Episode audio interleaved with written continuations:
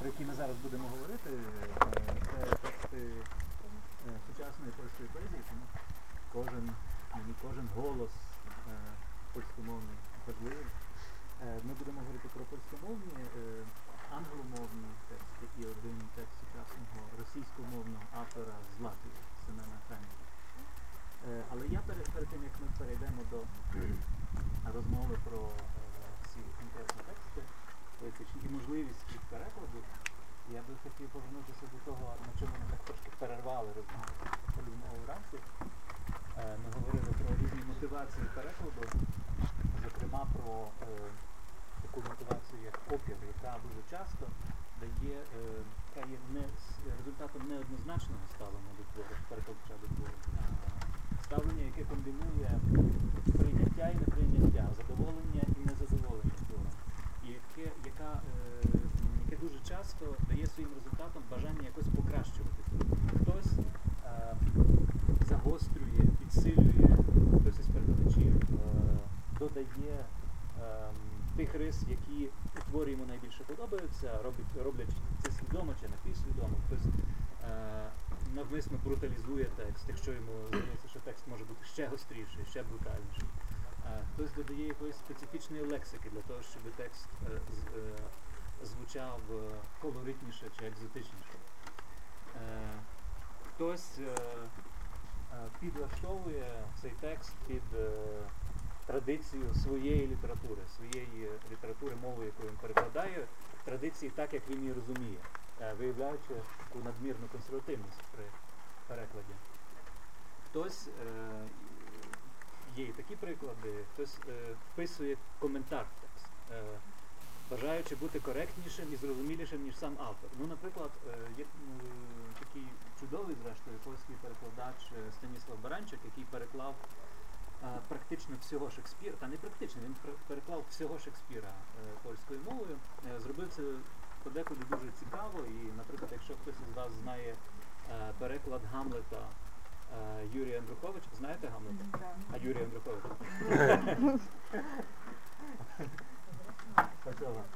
Ми- сьогодні про нього теж будемо говорити, про е, його дуже цікавий перекладацький досвід сучасної американської поезії, але ем, зокрема його е, переклад Гамлета зроблений за тим самим принципом, за яким зроблений переклад Гамлета Станіслава Баранчика. Тобто це, е, це суто сценічний переклад, який розрахований на сучасний театр, на методологію сучасного театру і на сприйняття сучасної публіки, тому туди навмисно, навмисно внесено дуже багато е, сучасних розмовних конструкцій і дуже багато реалій, яких просто не могло бути е, в часи Шекспіра. Там немає якоїсь такої прямої маніпуляції, але е, звучить цей текст е, доволі сучасно. Е, з точки зору е, сучасного мистецтва театру цей переклад дуже цікавий. З точки зору е, якогось такого академічного літературознавства цей переклад е, вважається іноді взагалі неприйнятним, тому що він, е, е, е, він вносить в текст те, що, чого в Шекспіра просто бути не могло. Е, але мені зараз йдеться про Станіслава Баранчика, який дуже часто хибує тим, що він вписує інтерпретацію в текст. Наприклад, е, монолог Макбета з е, Шекспірової драми в нього вдвічі довше, ніж в оригіналі. Він намагається бути яснішим за Шекспіра. Він, розуміючи, тлумачачи собі текст Шекспіра, він свідомо чи напівсвідомо це, цю інтерпретацію вписує в сам текст шекспірівський. Тобто це якась така надмірна педантичність перекладача, що взагалі е, що є в принципі неприпустимо.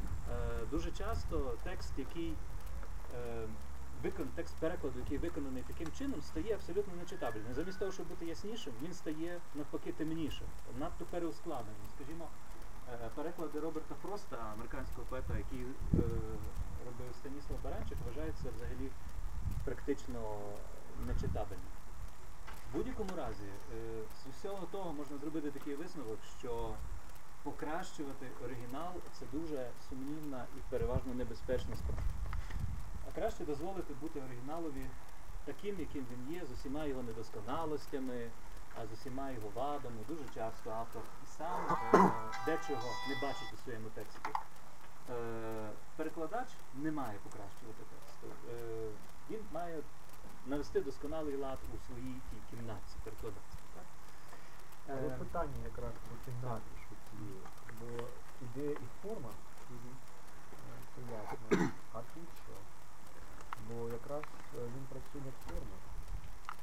Тобто Перекладач, так, в даному разі він працює над формою, а критика полягає в тому, що він надто, Він вносить так. виражає Він, себе е, в цій формі. Тобто що це за Йдеться про, йдеться про внесення в оригінал тих смислів, яких нема в оригіналі. Наприклад, е, внесення інтерпретації. Е, коли, вже, коли сам текст в перекладі вже стає коментарем. Е, те, що можна е, дуже похвально і дуже, дуже Ну продуктивно. сіра зона виходить. Так, це виходить якась така сіра зона між текстом, власне, текстом да, і коментарем. Дуже добре, коли е, перекладач споряджає текст, який він перекладає, якимись коментарями. Він е, це переважно вони допомагають. В Радянському Союзі була в радянські часи була така традиція дуже старанного коментування всіх текстів. Е, іноді аж занадто це все було. Таке враження, що е, не знаю, якого-небудь Фолкнера чи того самого Шекспіра в Радянському Союзі академічні видання видавалися для учнів другого класу. Там якісь банальні речі пояснювалися. Що. Але переважно е, ці коментарі були дуже доречні, і в принципі е, це була якась було якесь таке дотримання певного стандарту е, наукового працювання тексту. Е, деяких перекладачів це залишилося. Я, наприклад, пам'ятаю досить курйозний е, випадок, е, коли Дмитро Павличко перекладав сучасного польського поета, поета постмодерніста Анджея Сосновського. Е, цілком очевидно, що Дмитро Павличко не дуже зрозумів цей текст, ця естетика для нього трохи чужа. Е, але він пішов своїм таким традиційним шляхом, зв'язався чи там зустрівся з поетом і попросив, щоб він прокоментував йому ці і ці місця у творі. В результаті він йому підкреслив десь дві третини поеми. Тобто поет мав прокоментувати дві третини своєї поеми. Е, Оскільки Анджей Сосновський людина надзвичайно інтелігентна і схильна йти на зустріч своїм перекладачам, він так і зробив. Е, І в результаті е, Дмитро Павличко опублікував свій переклад цієї поеми так, як він її зрозумів, плюс коментарі самого поета, які складають за обсягом майже стільки ж, скільки і сама поема. Е, Це в першому виданні антології, е, е, антології польської поезії можна цей курйозний текст знайти з величезною масою коментарів. Тобто цим зловживати теж не варто. Е, але е, це якщо йдеться про переклад і коментар, між якими, в принципі, треба бажано ставити дуже чітку межу. Що є текстом, а що вже є метатекстом, так, що є коментар. Е, я не встиг сказати ще про одну про один різновид такого перекладацького опору. Я навіть не знаю, чи це не є настільки проблемою е, власне перекладознавства, як можливо більшою мірою психоаналізу е, чи психотерапії якоїсь, тому що це абсолютно е, така ірраціональна форма опору, яка е, схиляє автора, попри неприйняття, тексту, все-таки його перекладати. То якось напис, очевидно, якісь механізми несвідомого цієї ситуації починають діяти, і автор відчуває в цьому тексті, який початково для нього є неприйнятним, е, якусь, якийсь для себе потенціал. Тобто е, е, раціонально цього пояснити неможливо. Здається, така на початках може здаватися формою якогось такого літературного садомазохізму, що автор береться за текст, який йому не подобається, тим не менше він чомусь над ним працює. Я би взагалі не про це не говорив і не виділяв би як окрему е, форму перекладацької взаємодії, е, взаємодії перекладача з оригіналом, якби мені не трапилося кілька дуже яскравих прикладів е, такого, такої мотивації роботи перекладача. І один із таких прикладів якраз ця антологія американської поезії е, 50-60-х років минулого століття, яку упорядкував Юрій Андрухович, упорядкував і переклав. Вона вийшла в 2006 році. І в передмові до е, цієї, це авторська авторська антологія, може навіть не антологія, а збірник, бо це е, вона охоплює далеко не всю американську поезію цього періоду. Е, у передмові до цієї антології е, е, Юрій Андрухович пише про передісторію е, її постання, і це, власне, е, історія дуже непростих, е, дуже непростої взаємодії е, перекладача з оригіналом. Якоїсь такої взаємодії, яку раціонально дуже важко пояснити. Е, Річ у тім, що е, в 1986 році в Польщі вийшов, е, вийшло число е, часописів літератури на світі. Це такий якоюсь мірою відповідник українського журналу Всесвіт, який повністю присвячений е, світовій літературі.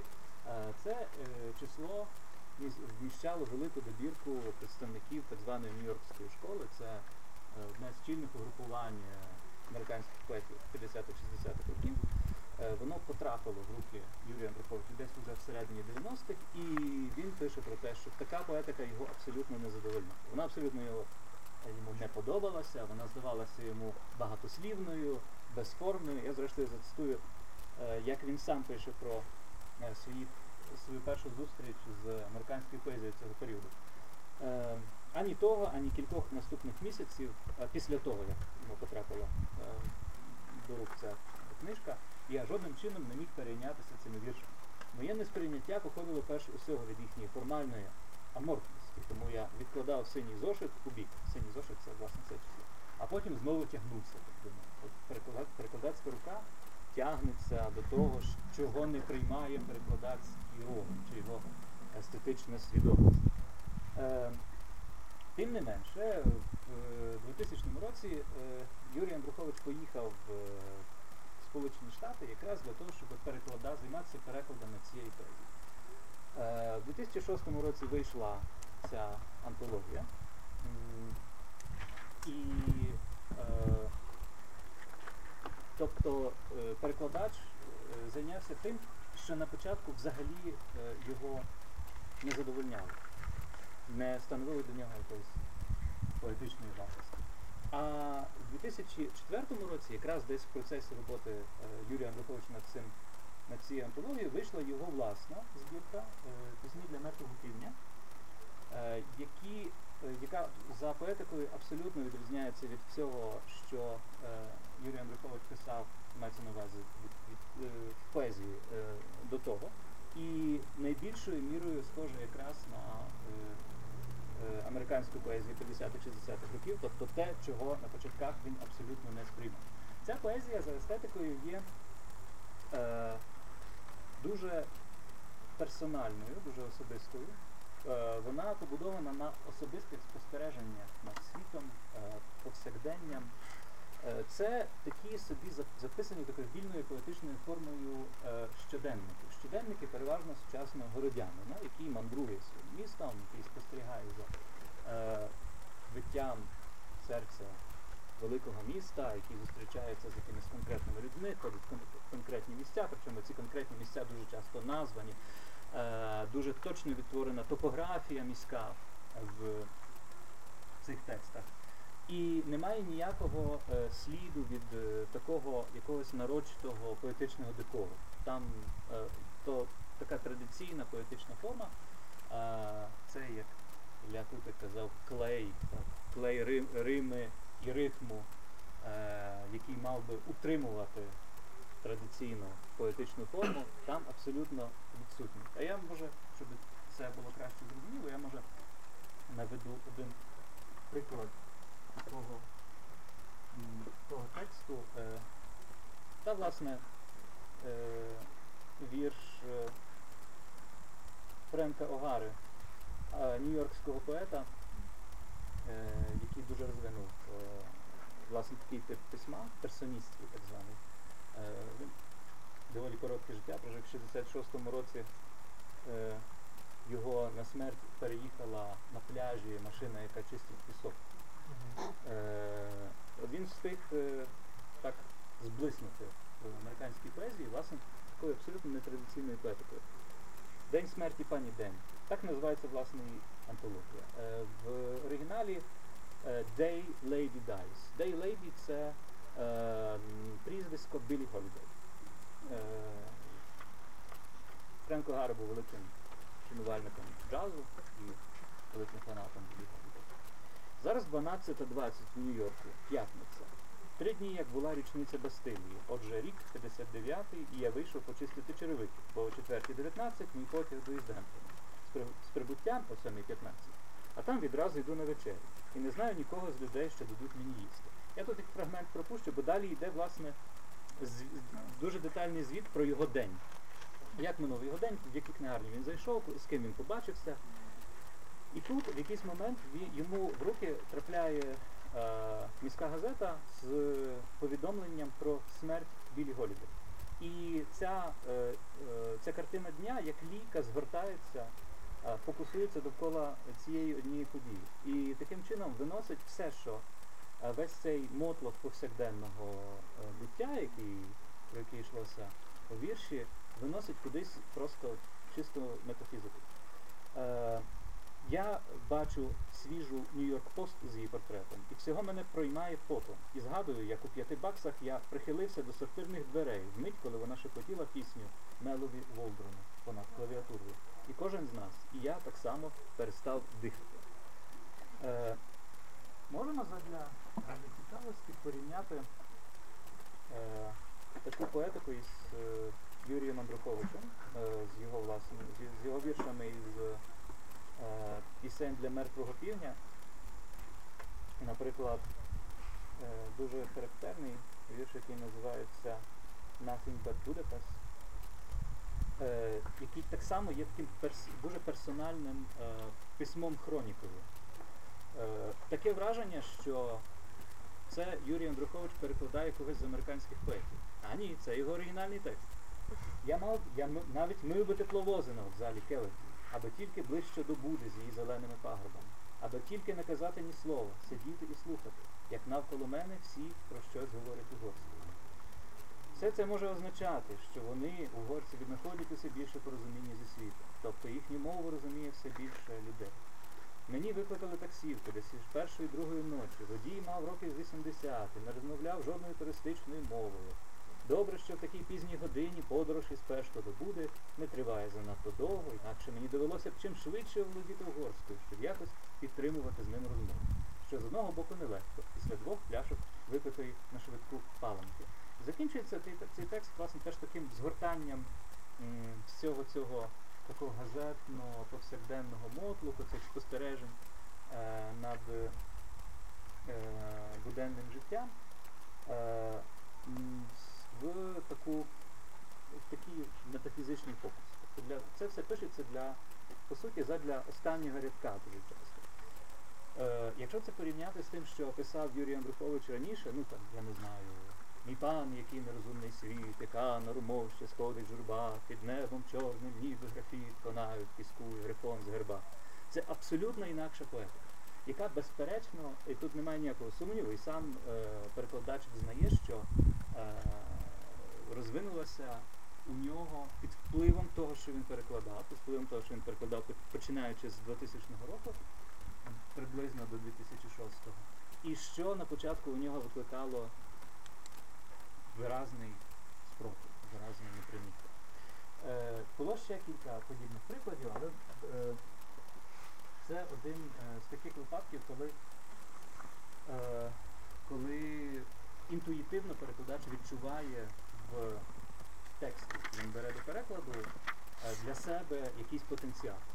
Чи для себе, чи для е, своєї культури, але е, ніяк на початках раціоналізувати він цього ще не може. Е, одна з дуже актуальних проблем і весь час проблем, над якими весь час дискутується в перекладознавстві, про яку ми вже сьогодні згадували, і нам доведеться сьогодні про це говорити ще більше, це є проблема неперекладності. Що є неперекладним? Де прилягає межа перекладності? Де прилягає межа між перекладом і інтерпретацією? Власне кажучи, як я вже казав, існує така якась релігія неперекладності. Тобто є перекладознавці, які е, стверджують, що Існують неперекладні тексти і все. Чим вищою є поезія, чим вона досконалішою, тим менш вона перекладна. Ганс Георг Гаген вважав, що е, на самій вершині поетичної майстерності є абсолютно неперекладні тексти. Ну, ми мусимо просто стати, е, скласти руки якомусь такому молитовному жесті, вклонитися цій поезії, і перекладачеві, власне кажучи, тут робити нічого. Е, мені абсолютно це якось чуже. Е, мені здається, що е, ем, коли перекладач відштовхується від е, переконання в неперекладності справжньої літератури, то він, як перекладач, якийсь не до кінця е, професійний чи принаймні не до кінця амбітний. Е, треба собі ставити, я завжди вважаю, що треба собі ставити е, за мету неможливе, аби досягти можливого. Треба завжди прагнути перекласти більше, ніж здається, ти можеш. І результат може бути абсолютно несподіваний для самого перекладача. Е, Звідки береться сама неперекладність? Ну, це доволі просто пояснити на диво. Е, Неперекладність е, випливає переважно із двох причин. Е, Перша причина неперекладності тексту це е, наявність реалій. Тобто таких слів або сполучень слів, які містять якийсь комплекс такої культурної інформації, е, яка абсолютно не притаманна е, мові перекладу. Щось, чого безболісно перенести в матерію е, іншої мови не вдається. Іншої мови, тобто іншої культури. Е, є і суто власне мовні реалії, про які ми сьогодні теж згадували, це, наприклад, діалекти, соціолекти чи ем, лексичні одиниці слова, які в мові джерелі мають якусь таку е, е, мережу е, асоціацій, викликають якусь таку мережу асоціацій, е, якої нема в мові перекладу. І тому е, без втрат це слово перенести, чи це словосполучення перенести в е, матерію перекладу неможливо. Е, чимось обов'язково потрібно. Е, прошу. Це до того, що ви спочатку казала, а як це може бути слово словосполучення, яке не перекладається? Це, наприклад, як з української перекладати вишиванка, чи Ну, є, ми зараз про це поговоримо. А, про добре. так, ми зараз докладніше про це поговоримо. Е, є, тим не менше, є все-таки ціла е, низка способів, як можна давати собі раду з реаліями. В той чи інший спосіб її можна або тлумачити, транслітеру- транслітерувати додавати коментар, чи замінювати можна реалію, чи перекладати описово цю реалію, чи шукати контекстуальний відповідник якийсь. Тут знову ж таки якогось абсолютного е, е, абсолютної закономірності немає, треба відштовхуватися від конкретного контексту. Просто ще до цього хотіла маленьку маленьку ремарку щодо неперекладності.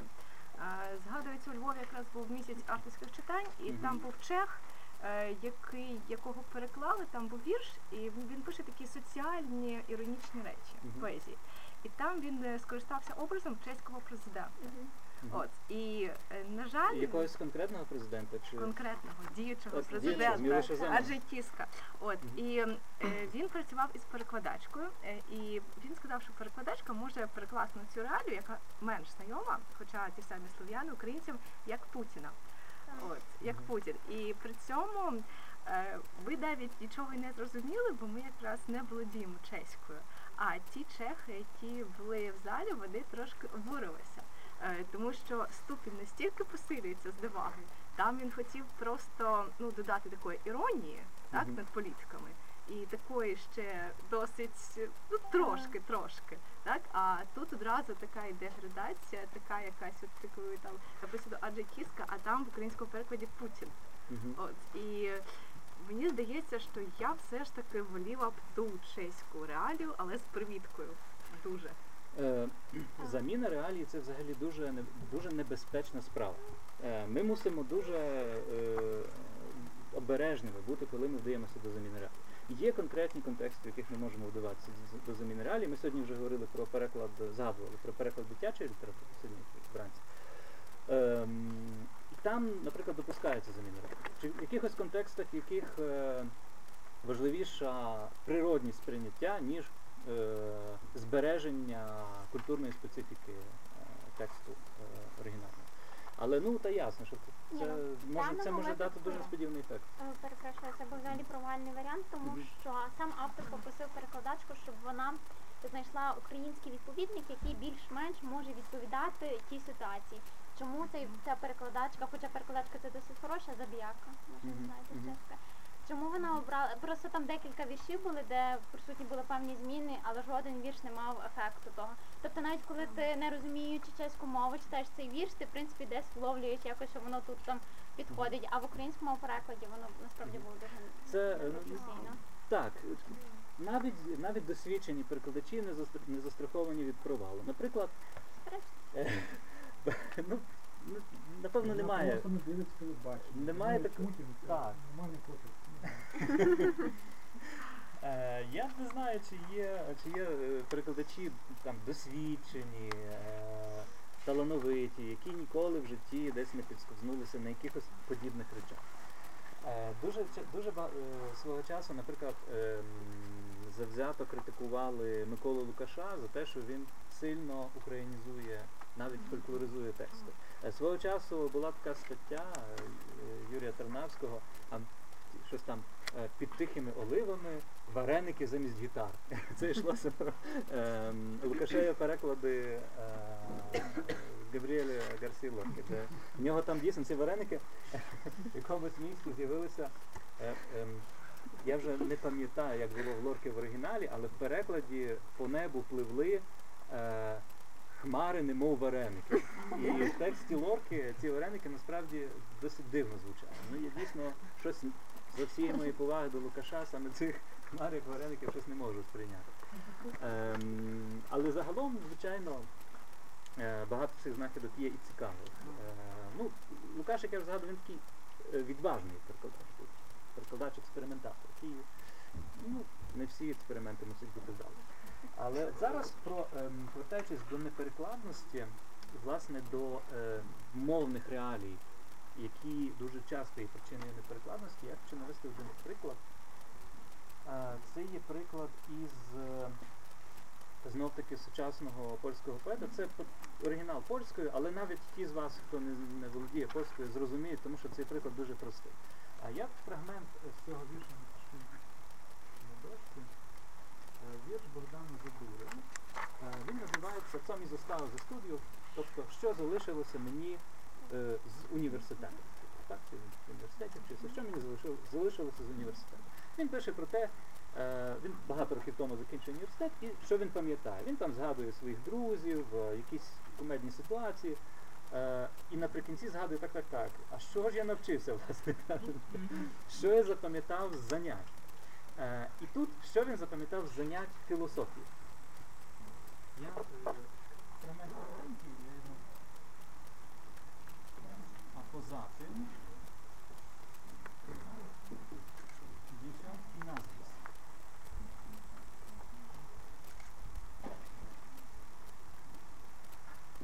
А крім того, десятки прізвищ. Е, które, які przewalają się po pustej głowie.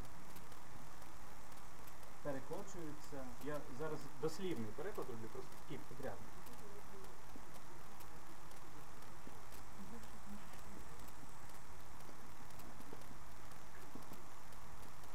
Які перекочуються порожньою головою. Як зесхваліще, як сухе листя.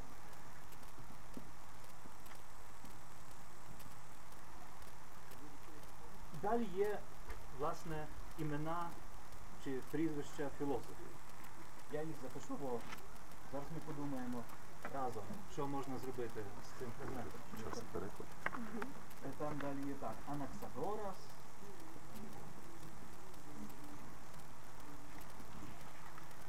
Е, Видно взагалі всім, що я тут е, на цій дошці, чи не дуже видно? Почерк гарний, не лікарський. Не лікарські, ну не судилося. Я в якийсь момент. Прошу? Немаєш іншого маркера? Іншого маркера, ну є ще, є ще чорний. Може я чорним спробую. Якщо то не вчора. Може чорним буде. То ж вчорашній чорний. Чорний хоче випити. Хай буде в нас Демокрит, буде запитати. Ну так. Червоний. О, зелений ніби краще. Ну так. довго. Повертаємось до синього. А червоний? Я не знаю, чи, чи буде, буде добре червоний колір? Червоний просто най- найкраще ну, працює Ага. зараз. Я пробую. Пробую червоний. Очень красивая. Так. Так, у нас буде кольоровий фенікс. Така ж послідовність у всіх попередніх було. Виступаючи. Так.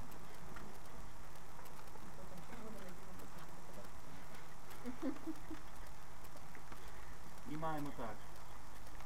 Анаксагорас, Демокрит, Плот, Плотин, Платон, Аристотелес, Томаш Юм.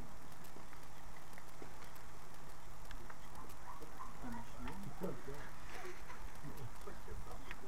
Лот.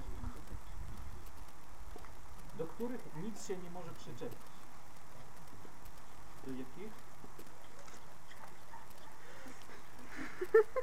нічого не може, за які ніщо не може зачепитися.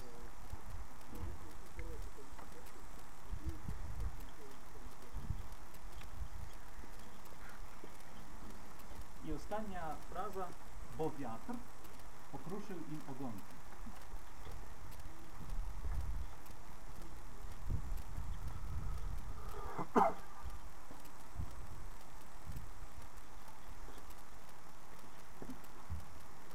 А поза тим, поза тим десятки прізвищ, які перекочуються пустою головою, як сухе листя.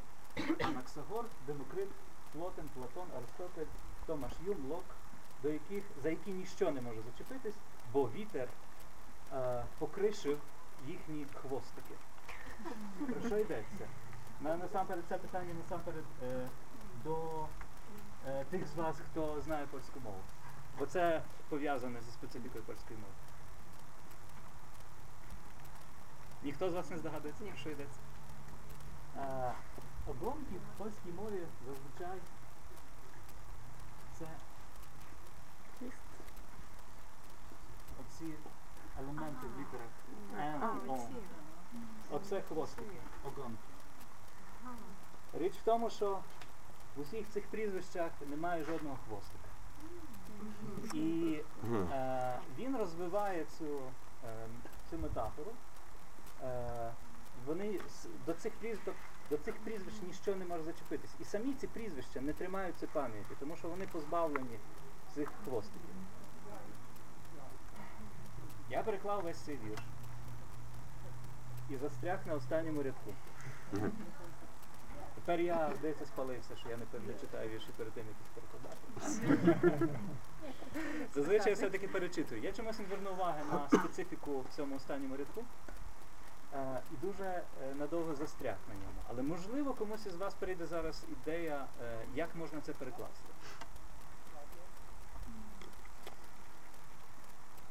Зважаючи на те, що в українській немає хвостиків, є крапки. Е, немає жодного апострофа. Ну, раз. Ну, в небагатьох прізвищах філософії апостроф. Чесно кажучи, мусимо з цим погодитися. Список збільшили. Можна, мабуть, більше, 99%. Ну, але є ж, наприклад, хвостики у букви С, букву Д, якщо так написати, теж типу як Е, хвостик. річ в тім, що ми не, е, Вище. мені здається, що ми не дуже, не дуже часто це називаємо Ну, хвостиком. можна інакше якось назвати. Взагалі Але ніяк щоб не і до листя мало. Так. Тоді ми могли би, так, ну можна було би, Ну, Тобто- крапки над «і». чи воно крапки над і. Що немає жодної «і». Аристотель. Крапки над «і». Аристо. Тобто е, мож- можна, але е, А, Тоді виникає українська, питання- тоді українська виникає де? питання, як до цих крапок, е, чи вони мають цими Прибиті. крапками чіплятись за пам'ять, як присосками, чи Ну, може, як гвіздочки, типу, Ні, прибиті ну, до пам'яті. крапок. Тоді ми мусимо викинути так. Тут немає. Так, тут немає жодної жодної і. І як ми тоді закінчимо цей е, переклад? Якщо Арістотель все таки. Ні, ну чому Аристотель? А Ри традиційний Ри. Зрештою, зрештою. Е, Немає жодної. Якщо нам потрібно, якщо ми е, знайдемо вже якесь рішення, ми е, список цих філософів не є, е, не є настільки обов'язковим. В принципі, е, контекст який? Мусимо завжди контекстуалізувати те, що ми перекладаємо. Ну, я через брак місця е, тут записав тільки закінчення вірша. Е, що яка, яку вільність нам дозволяє текст? Це в тому, в тому конкретному випадку текст нам дозволяє таку вільність, що ми можемо дещо змінити список цих філософів. Якщо ми знайдемо якесь рішення мовне, мовно-фонетичне, мовно-графічне. Тобто, якщо ми е, візьмемо ці крапки над і, так, як би ми закінчили тоді цей вірш? Тут е, е, прізвища, до яких, за які ніщо не може зачепитись, бо вітер е, потрощив чи покришив Всі крапки. е, за які ніщо не може зачепитись, бо вітер здув усі крапки, Розвіяв. за які ніщо не може зачепитись, бо вітер розвіяв усі за які ніщо не може зачепитись, бо вітер розвіяв усі крапки. Власне, власне, мені здається, що тут може би, якби цими крапками вони могли за щось тримати.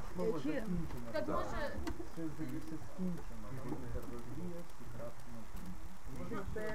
Але все рівно має бути Прошу, прошу. Зараз ми. Якщо прив'язуватись до крапки, то маємо, маємо тут казати про філософів як таких, яких остаточно не можна трактувати. Вони насправді робили таку роботу титанічну, розробляли багато лексики в своїх мовах на той момент, і ми користуємося до цього часу їхньою термінологією. Тобто те, що стало іншомовними словами для більшості мов на сьогоднішній день, то вони розробляли. Ну, якщо про і казати, так? Тобто крапки поставити над тим, що вони зробили, їх твори живі на сьогоднішній день. От якщо виходячи з такої Давайте не так, це, це, це звичайно слушно, е, але нам не треба забувати про контекст віршу. Йдеться про те, що ці прізвища не тримаються йому в пам'яті. Нам потрібно в якийсь спосіб е, е, передати те е, зна, значення того, що він забуває ці прізвища. Ну, Чи ну, якщо може- вони в його пам'яті на так, А так, вони не тримаються в пам'яті, тому що немає якихось ну а, д- е, ді- на русском, э, деталей в буквах, которые являются какими-то родными, правильно? Ну, Е, м, навіть не так. Вони тут буквально ці, е, ці хвостики е, трактуються як гачки, якими вони тримаються в пам'яті. А якщо От ви- чому. крапка може трактувати Так, прошу.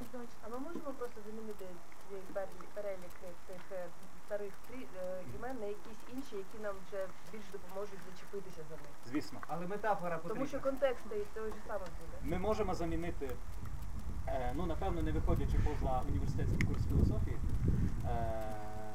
тобто все-таки триматися якихось більш-менш класичних філософів, кан- канонічних в будь-якому разі. А якщо, ін, а якщо взяти інші критерії, ну, наприклад, там замало, наприклад, глухих, таких шиплячих. Безперечно, ми можемо шукати От, які е, критерії. Нам головне передати, нам головне передати зміст. От, наприклад, е, ну, голосні вони такі більш звучні. Мгм. Наприклад, от тут якось мені там забагато таких звучних голосних. Може щось таке аж тобі ще шипляче, дзвінкіше, от в цьому критерії попрацювати. Мгм.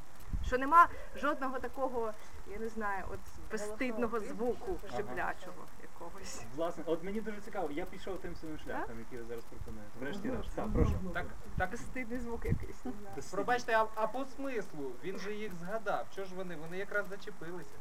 Чи як? Чи, ну, чи там всередині щось ще інше є смисл? Тому що якщо Я- почитати я ще- оце, то він їх то згадав, хоч нема чим зачепитися, але їх то він Вони, згадав.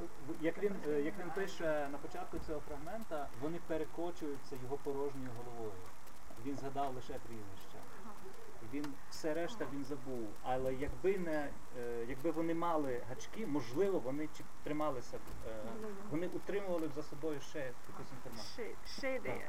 Е, Ці прізвища, наприклад, якщо візьмемо, що вони такі малозвучні, вони звучать подібно, наприклад, до класичної музики. А можна було б взяти метафору там до року, наприклад.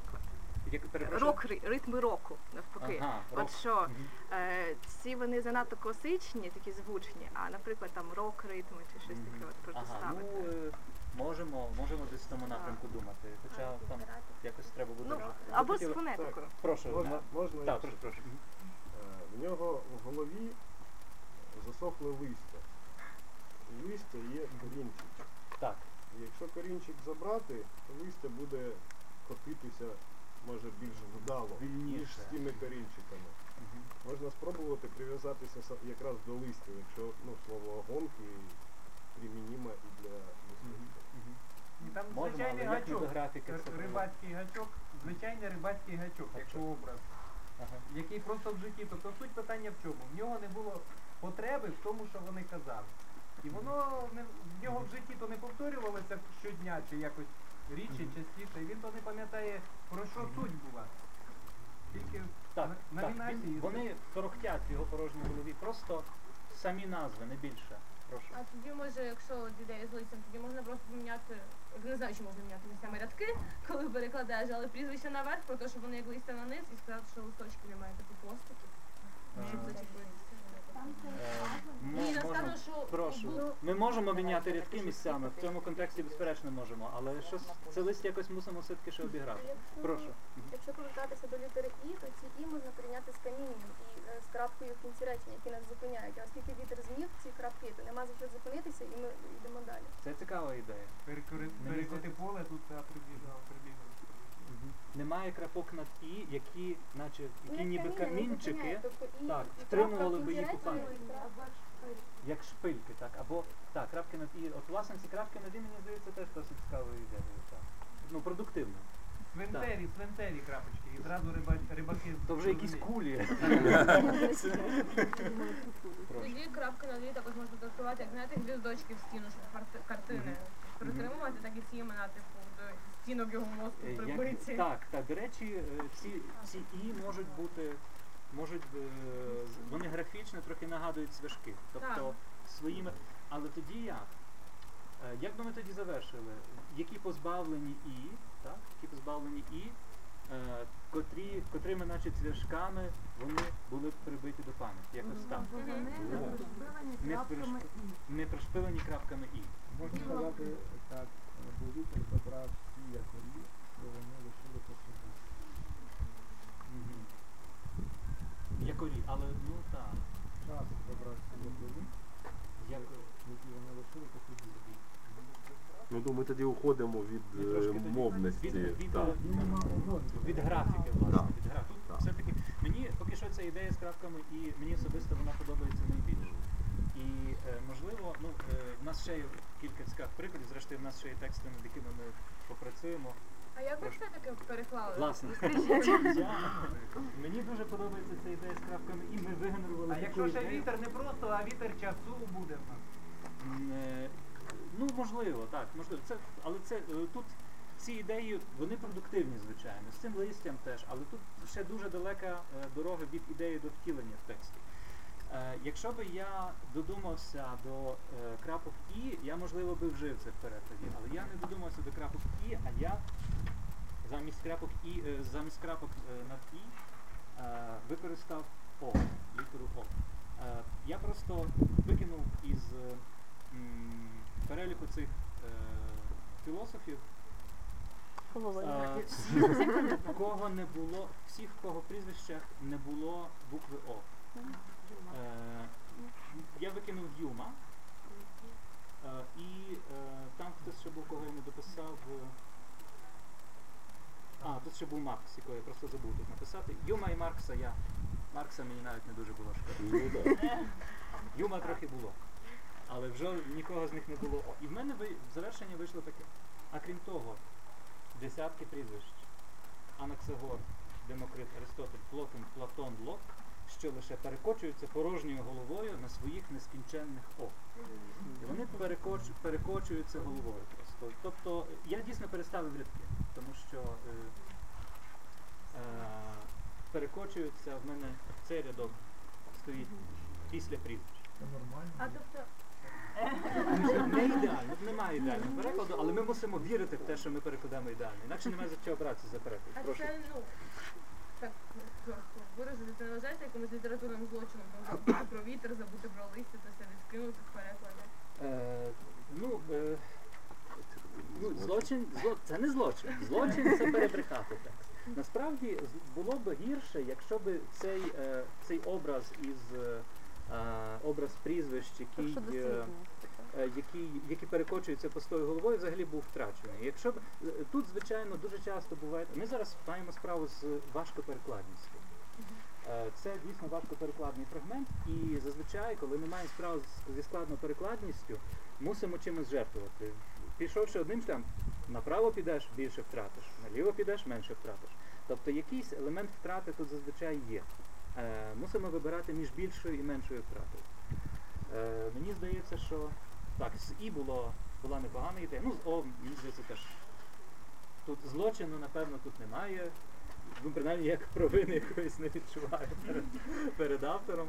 І авторові, до речі, ну, я, я порадився з автором е, перед тим, як публікувати цей переклад. Він схвалив, сказав, що знахідка непогана, можна в такий спосіб. Е, ще один приклад е, такої складноперекладності. Е, він пов'язаний із е, одним рядком. Іноді буває просто проблема з одним рядком. Е, Це, думаю, теж для, для тих з вас, хто не знає польської, теж це буде цілком очевидно. Ми вже не будемо на ньому так довго затримуватися. Рядок із вірша Анджея Сосновського, про який я сьогодні згадував. Е, Cóż, były nam pisane, jednostajna muza i tak dalej, i tak dalej. I tutaj dochodzi do rядка, який звучить так. Gdy późno в nocy śpiewają mi słowniki. Е, коли пізно вночі мені співають словники. Е, Річ в тім, що е, в польській мові є паронімія, так? Е, є співзвучність. Словніки і словіки, тобто солов'ї. Словники тут явно з солов'ями перегукуються. Що в українській мові зробити? Це одна з тих ситуацій, коли перекладач просто сідає, йому опускаються руки, він е, готовий вже взагалі покінчити зі своїм фахом. Е, все йому здається недосконало перекладено. Е, тим не менше, після кількох годин інтенсивних роздумів зазвичай вдається знайти якесь рішення. Я вже не буду вас ставити в ситуацію е, тої розпуки, які опинився я тоді, а просто е, е, прочитаю е, варіант, до якого я дійшов. Він мені він не дуже мені подобається, а це найкраще з того, що е, мені спало на думку. Що нам судилося одноманітна музо, ніч із часом бездонна, нікчемна і бездиханна. Коли пізньої ночі соло б'ють словники. Тобто е, я з, е, з цього слова солов'ї зробив два соло б'ють. І цей соловей там вгадується в цьому сполученні цих двох слів. Зараз знову ж таки цікавий приклад. Ем, Це буде не, не мій, не мій переклад, е, знову ж таки вірш Богдана Задури, але переклад не мій. Переклад е, е, Андрія Бондаря. Вірш складно перекладний. Е, Я зупинюся тільки на фрагменті з нього. Називається цей вірш схематизм. Польською він звучить так. Adoratorko, siostro, i ty, Albertynko, I ty od aniołów, i ty Antonianko, którą pomylić łatwo z Antoninką, a z Augustianką odrobinę trudniej. Benedyktynek calutki sekstecie, siostro kontemplacyjna, siostro misjonarko, oblawko, obliczanko, siostro sakramentko, samarytanko i ty Bernardynko, i ty Betanko, i ty siostro biała, Boromeuszko, Brygiwko i ty Magdalenko. Tu się napije herbatę z biszkoptem. E, pro... Ciekawo zwyczaj, tak? Е, чи, чи хтось вихопив, про що тут йдеться, власне кажучи? Тут він, він перелічує ордени, Ордени. жіночі чернечі Ордени. Е, коли я був свідком е, того, як автор читав цей текст е, польській публіці, цей вірш викликав сміх. Е, просто, ну, е, е, коли ці назви, які пов'язані з, е, з структурою римсько- римокатолицького костелу, які переважно оточені цим характерним е, для польського суспільства благовінням перед релігійними справами, переносяться в таку сферу жарту поетичного, каламбуру, це зазвичай викликає сміх. Такий комічний ефект. Звісно, такі тексти можна просто не перекладати. Ти найпростішим для перекладача. І- і просто не перекладати. Але мені здається, що ем, перекладач розвивається тоді, коли він ставить перед собою завдання, які майже неможливо виконати. І е, Андрій Бондар на, е, е, на свій на, до його честі спробував цей вірш перекласти. Тут, в принципі, існують два шляхи. Або ми беремо за зброю принцип адаптації, то ми просто підставляємо під е, замість е, реалії в цьому конкретному випадку е, польської, е, польського католицького, римокатолицького костелу реалії наші, або ми цей текст просто переписуємо українською мовою, транскрибуючи всі ці назви чернечих орденів. Перший шлях, мені здається, трохи складний. Е, З кількох причин. У нас просто в східній е, православній чи греко-католицькій церкві немає стільки орденів. Їх просто немає. А придумувати нічого тут не варто. По-друге, е, навіть ті, що є, не мають таких колоритних назв. Як всі ці Монастирі, монастирі то є, пробачте. Е, Ну так, але Ну, Цілком жіночі монастирі тут по контексту можуть підійти. Е, норвежці. Ну, якщо ми спро... спробуйте підставити в цей вірш назви жіночих монастирів. Ну Мені, мені, мені, чесно кажучи, здається, що ефект цього вірша буде втрачений, тому що е, власне уся, е, вся, та, вся суть цього вірша у е, якомусь такому дуже цікавому, есте, цікавому, естетично цікавому звучанні назв цих е, чернечих орденів, коли вони всі зібрані в одному вірші. Вони звучать, тобто це, це те, що називається часто от, в англомовному контексті дуже часто називається found poetry.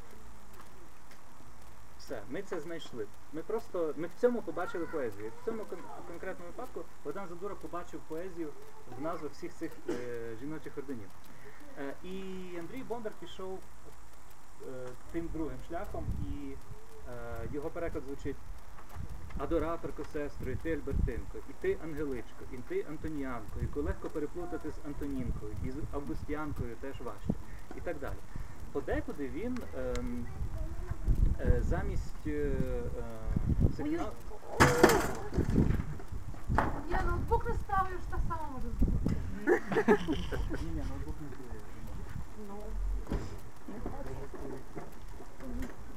Щоб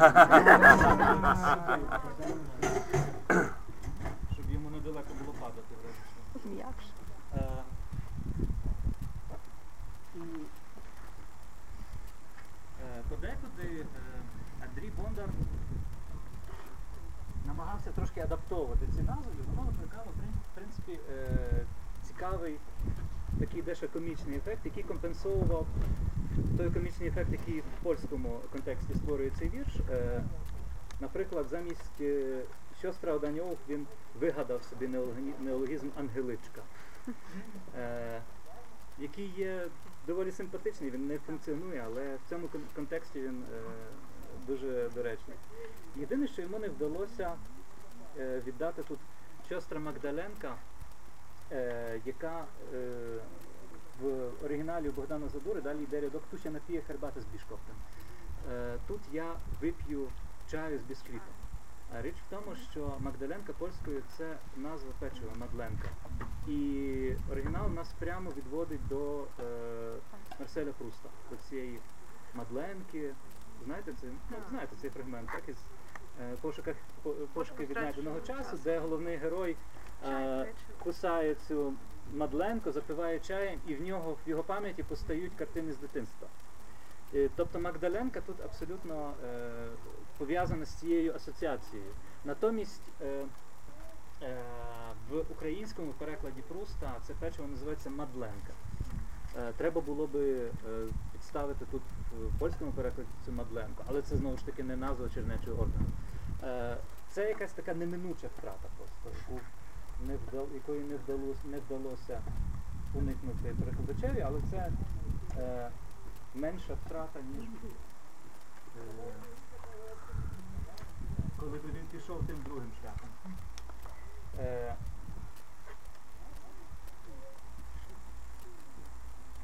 Шляхом заміни міг би перейти Богдан Задура, перекладаючи текст е, Юрія Андруковича, який називається The Bad Company. Можливо, ви знаєте цей текст, цей вірш про е, українську літературу. Е, якщо хтось із вас не знає цього тексту, він може вас дещо шокувати навіть.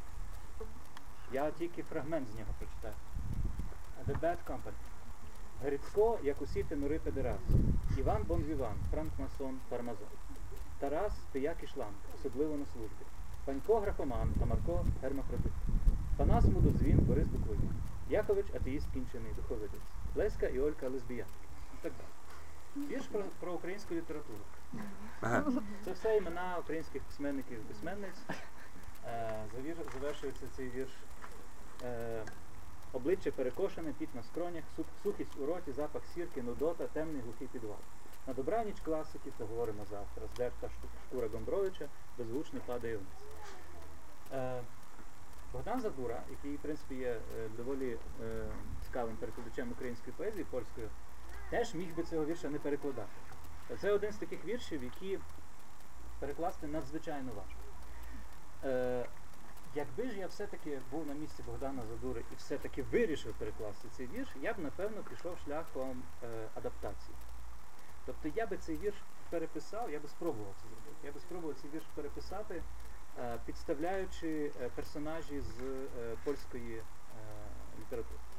Напевно, в такому разі цей вірш треба було би підписувати вже двома прізвищами українського автора і перекладача, але е, цей вірш був би в такому разі читабельний, зрозумілий для е, польської аудиторії і викликав би необхідний ефект критичний, комічний. Богдан Задура зберіг всі ці імена, які, звісно ж, для польської аудиторії нічого не кажуть. Е, більше того, він опублікував цей вірш, не додавши ніякого коментаря. Тобто цей вірш залишився для е, польської аудиторії читацької абсолютно незрозумілим.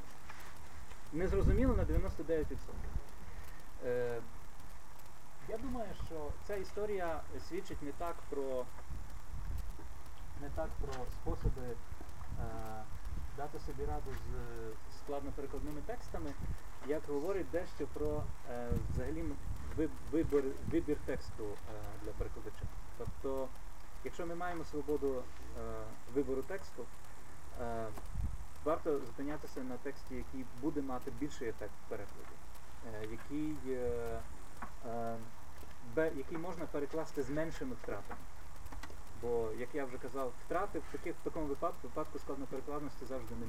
Але якісь тексти можна перекласти з меншими втратами. Якщо ми отримали замовлення перекласти саме цей текст, куди не можемо дітися, мусимо тоді шукати е, якісь, якісь варіанти. Е. Ну і я думаю, що якраз настав час нам. Йому вже нічого не воїна, щоб його не понесло далі.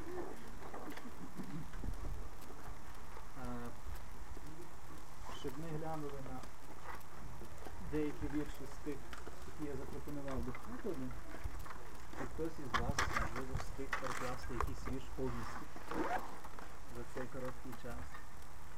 Е,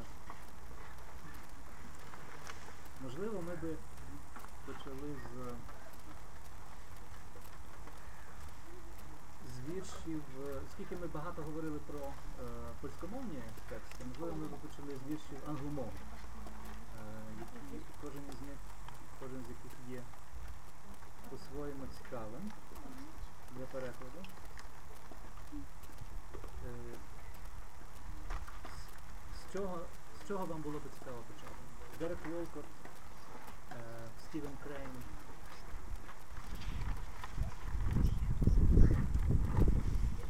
Із е, Cities Death by Fire. Е, я не знаю, чи я спробую прочитати оригінал. І е, ми подумаємо, як е, ну, е, думаю, що в нас є якраз час зупинитися на якихось найбільших перекладацьких проблемах в кожному з тих текстів. Подумати, як це варто перекласти. A City's Death by Fire це вірш не дуже типовий для Дерека Волкота. Дерек Волкот поет, який е, поет лауреат Нобелівської премії, він е, походить із е, острова Санта-Лусія в Карибському морі, живе в Сполучених Штатах і от є один з таких найяскравіших представників карибської англомовної поезії. Вірш для нього не типовий, тому що він римований і е, має виразний ритм. Тобто я б сказав, що це акцентний вірш. В ньому, в ньому є е, це не силаботонічний вірш, це не силабічний вірш, тобто там немає однакової кількості складів рядку, але там є однакова кількість ударних складів в кожному рядку. Е, їх є е, 4 або 5 переважно. 4 або 5 таких ударних складів, що створює е, відчуття ритміки. Uh, after that, Ho- Gospeler has leveled all but the church sky. I wrote the tale by Tello of a city's death by fire. Under a candle's eye that smoked in tears, I wanted to tell in more than wax of face that were snapped like wire. All day I walked abroad among the rubble tales, shocked at each wall that stood on the street like a lyre. Loud was the bird-rocked sky, and all the clouds were veiled, torn open by looting, and white in spite of the fire. By the smoking sea where Christ walked, I asked, why should a man walk steers when his wooden world fails? In town, leaves were paper, but the hills were a flock of fakes. To a boy who walked all day, each leaf was a green dress. Rebuilding a love I thought was dead as nails, blessing the death and the baptism by fire. Е, маємо тут таку чітку перекресну риму, тобто мусимо дотримуватися римові. Нікуди ми від цього не дінемося. Е, є кілька е, характерних для багатьох е, англомовних віршів проблем, зокрема пов'язаних із е, англійськими пасивними дієприкметниками, які дозволяють е, творити дуже цікаві атрибути до дуже цікаві означення е, до іменників. Зокрема, е, after, перший рядок, after that Go- Gospeler has leveled all but the church sky. Це church sky. Як би ви це переклали? Які у вас думки е, стосовно church sky? Це в мене, в мене особисто виникла перша проблема з цим. Перше, це оцеркована, це не, не, не, гарно і не по-українськи. Як як? Це- Оцеркована, зацеркована, але це не по-українськи. Тобто треба, ну це перше, що як е, швидкий переклад. Е, е, ну тут якраз ні, так. Тут Це б- просто е, прикметник. Це про, так, це прикметник від імен, від іменникової. Church sky. Ну, Власне, купол. Е, тобто, чи, чи варто, чи Мені здається, що спочатку для таких ну, складностей треба перекладати, е, перекладати як структуру, а такі слова, е, які треба віднаходити, вони приходять пізніше. Мені здається, саме так, як працював Маяковський. Тобто його, йому треба було віднайти якусь цікаву метафору по, е, на, як, на, на замовлення, це політ, політ якесь замовлення, і він ходив. І сам це такий процес відшукування. Спочатку ти напрягаєш свою свідомість, потім ти тиждень або, мабуть, день або три дні живеш із цим, і воно прийде просто так. Але спочатку треба мати структуру, як саме ти е, ну якусь ескізний переклад, але потім. Мгм. Е, ні, але це ну, як Тобто, ескізний- можемо, ескізний якщо, е, то можемо зараз так на, Але я на, на хвилинку відкласти цей е, конкретний текст, а тому що те, що ви сказали, є дуже цікаве. М, і стосується взагалі е, принципу е, поетичного перекладу, який для себе прийняло багато е, перекладачів віршів. Вони для себе роблять е, такий особистий підрядник, приватний підрядник. Тобто для себе просто записують. А, я сам так часто роблю е, віднедавна, зрозумів, що це дуже корисно, не намагатися відразу е, кожен рядок перекладати в його завершеній формі, намагатися від- до негайної завершеності кожного рядка, а зробити собі е, такий якийсь підрядник особистий. Е, Взагалі-то я е, притримуюся тої думки, що е, немає ніякого гріха у тому, щоб перекладати з підрядника, навіть якщо це не особистий підрядник. Е, е, дуже е, частими є такі приклади, коли ем, знавець мови оригіналу робить цей буквальний переклад, а е, інший перекладач чи поет е, вже з цього підрядника е, робить поетичну форму.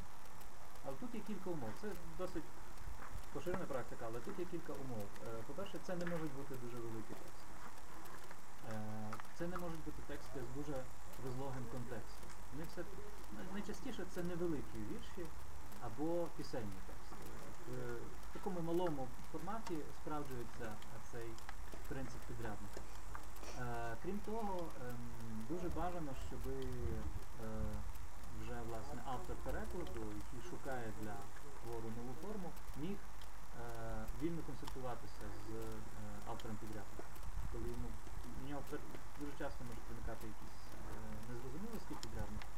І по-третє, цей підрядник мусить бути дуже точним і дуже вичерпним. Він мусить враховувати не тільки пряме значення слів, але якісь можливі конотації, е, якісь е, асоціації, які викликають е, ті чи інші слова в, в мові, з якої перекладаються. Може бути теж зараз останнім часом дуже прошу. Якщо це не гріх, а тоді може Google, який все більше знає мови, теж Ну, як підстрічник можна використовувати. а, Google, Е, на- е, на- Google робить такі помилки, які жодна жива людина б не зробила. Ні, ну якщо для, як для матричного перекладу, ну для базового, для початкового, потім все одно більшість слів, які мають смислове навантаження, все одно їх творах навіть е, Знаєте, я, я вірю, Ви ще будете більше часу витрачати на транскрипцію Google. Я, я, вірю, я вірю в технічний прогрес. Я, в принципі, е, я вірю в те, що можливо колись е, е, комп'ютерні технології досягнуть такого. Ну, нам кажуть про те, що вчені все активніше працюють над штучним інтелектом. і. Можливо, колись Google е, досягне такої досконалого такого рівня, що він не стане заплутувати перекладача. Мені, чесно кажучи, е, я коли пробував щось там перекладати е, Google Translate, просто для цікавості, як це працює. Ем, в мене складалось враження, що е, якби не Google Translate, я б навіть не подумав, що це значення в цьому контексті може бути саме таким. Тобто я би ніколи в житті не зробив такої помилки, е, яку е, робить Google Translate. Тобто тут невідомо, чи більше користі, чи більше шкоди від Google Translate. Завжди краще жива людина, якої ви можете в разі чого щось перепитати. Можливо, навіть і останнім часом, до речі, дуже е, активно е, використовується спосіб е, усного підрядника. Наприклад, під час семінарів, перекладацьких воркшопів е, в, восени минулого року я був на такому перекладацькому воркшопі в Ризі, де було е, восьмеро поетів з шести країн, е, з різних країн. Це була е, Естонія, Латвія, Литва, Україна, Туреччина. Ем, е, майже ніхто не знав мови одне одного. Е, був е, натомість всі тексти, які ми е, взаємно перекладали, були вже перекладені англійською. Це ніби була така спільна платформа. Е, але е, головним було те, що всі ми могли консультуватися між. Тобто ми е, фактично робили одне для одного щось на зразок такого усного підряду, е, пояснюючи, тлумачуючи, відповідаючи на питання. В результаті виникло 28 перекладів. Я, наприклад, задебютував як перекладач з угорської мови. Е, Чого я ніколи б не зробив без цього усного підрядника, навіть маючи кілька різних перекладів одного і того самого вірша. До речі, не такою вже поганою є ідея користуватися існуючими перекладами того твору, який ви саме перекладаєте, на інші мови. Е, Звичайно, на них треба дивитися критично, але дуже часто зіставлення перекладів іншими мовами е, дозволяє або знайти якийсь хороший варіант, до якого ви, можливо, би не додумалися, якби мали справу лише з самим текстом оригіналу, або уникнути якихось прикрих помилок, е, яких припустилися інші перекладачі, а ви їх помітили. У нас там буде якраз приклад, здається, приклад е, такого не, невдалого варіанту перекладу. Але от ем, е, якщо повернутися до Дерека Волкота, то е, тут є рядок, який, про, який я теж думав, і мені здається, я досі не впевнений е, в, в цьому рядку. Е, чи хтось із вас має цей текст е, Дерека Волкота? Так. То я, я тоді просто його озвучу. Е, він звучить, цей рядок звучить так. Е, In spite of the fire, by the smoking sea, where Christ walked. Е, ну, тобто, якщо, якщо перекладати дослівно, то це було би біля задимленого моря, де ходив Христос. Але тут виникає, в мене тут виникає стійка біблійна асоціація про ходіння е, Христа по хвилях. Тобто, чи він все-таки тут Where Christ walked нам не дає е, точного, е, точ, точної інформації про те, що, про що йдеться. Чи йдеться про те, що він ходив узбережжям? Він просто ходив десь там, де море. Чи він ходив по хвилях? Це море було у тумані, чи воно просто ці хвилі, які е, своєю піною робили вигляд туману, піни цієї, Якщо йдеться як клуби диму з, з, з сигарети. Ну, якщо йдеться про Там якщо йдеться про smoking sea, тут е, про с- е, by the smoking sea, то тут е, доволі однозначно йдеться саме про дим, тому що е, вірш про пожежу в місті. Е, єдине, що тут море саме димить, тобто воно тут активно, е, активний е, суб'єкт. Smoking sea. Е, я все-таки, я не знаю, чи я тут не вдався до такої перекладацької надінтерпретації, але я в цьому е, випадку все-таки е, вжив хвилі, якими ходив Христос. Е, то я, я Можна скаркувати просто де. ну, е, е, задим, зади, хви- задимленим морем, де, е, де, де ходив Христос. Тому що хвилі це не зовсім вода Е, так? прошу. Е, Ви так зробили, тому що хвилі це все одно менша вода, Мгм. і, в- і більше, більше вогню тоді лишається. Е, Але мені, але мені здається, що, до так. речі, в принципі, вогонь і вода це стихії, що взаємопереходять одна в одну. Тому, можливо, тут море і не заважає. Але хвилі справді Е, морем, так, море, е, море, ну, тобто е, тут, тут і справа така. Якщо ем, це, в принципі, є А, можна Е, ще? А, як, якщо використовувати хвилі, хвилі семантично мають навантаження циклічності, а море це дещо інше. Це, е, це про простір, це глибина. І я вважаю, що не можна тут використовувати інш, інше семантичне ядро. Як Ну, море. е, я цілком погоджу. Це робочий переклад, який е, е, дуже, кори- дуже корисно робочі переклади виносити Мгм. на е, публічне обговорення, тому що е, кожна дрібна, кожна ідея е, може бути корисною.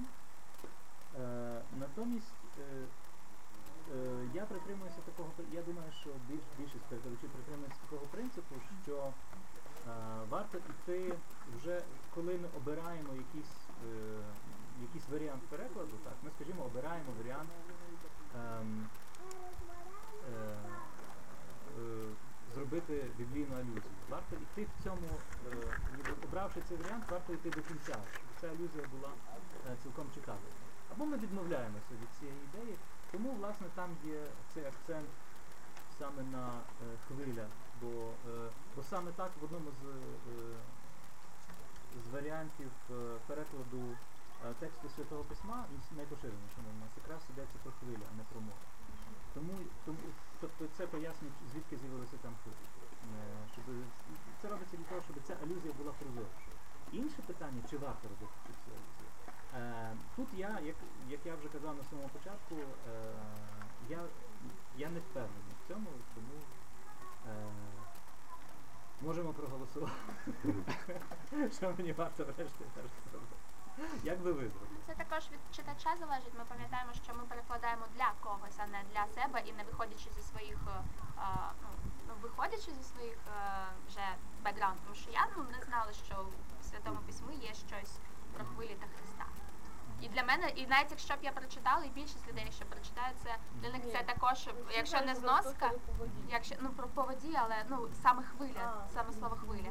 А, для мене це залишиться ну просто ваше, це залишиться у вашій, ну у вашій скроні на моїй голові. совісті. У вашій шух- не на вашій совісті, але у вашій шухляді. Ні, ну, нюанс там в Якщо тому, не що хвилі не замочили його ноги, там, Так. там є, там про хвилі Ну є. так, це бак- це Так, там є. Але до саме, саме це звичайно. Але може воно контрастніше до вогню. І там тоді антитеза чіткіше Так. виходить. The smoke, the smoking sea.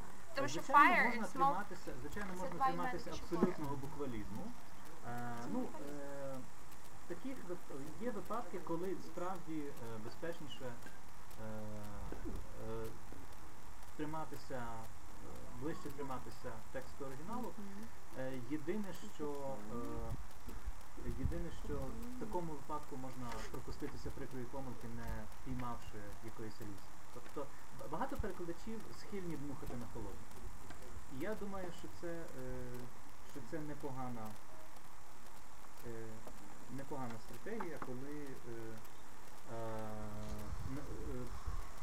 увага весь час обімкнена. Тобто весь час працює цей принцип, контекстуалізації, коли ми весь час е, перевіряємо, чи е, не присутній в цьому конкретному рядку якийсь контекст, якого ми не вловимо.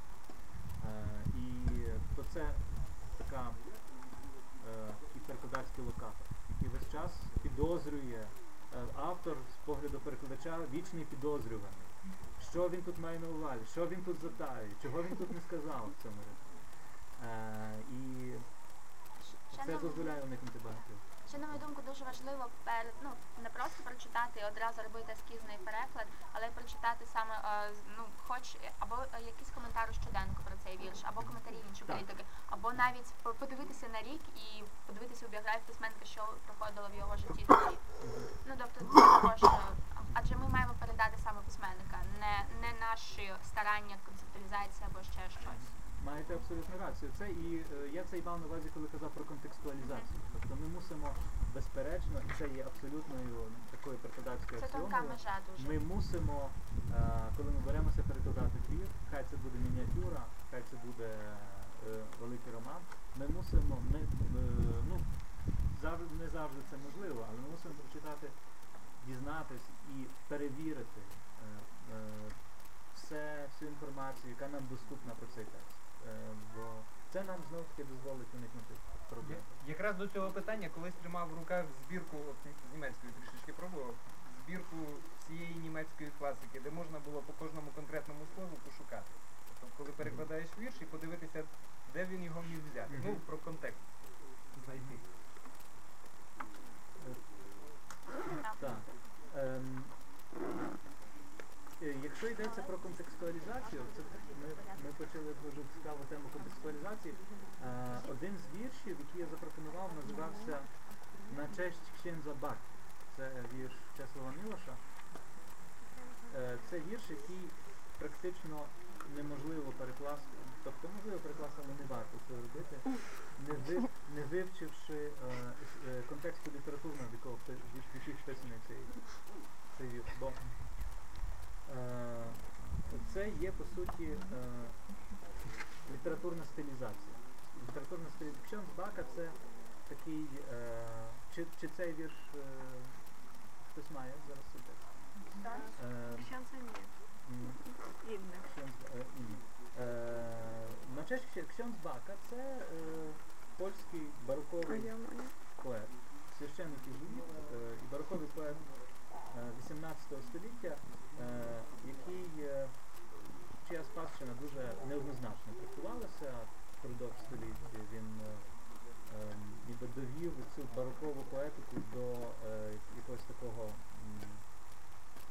до, якоїсь такої абсолютної остаточності, змішуючи високе низьке, потворне, божественне, натуралістичне і метафізичне. І разом з тим е, ця поезія була е, з точки зору форми надзвичайно простою, навіть простацькою якоюсь такою.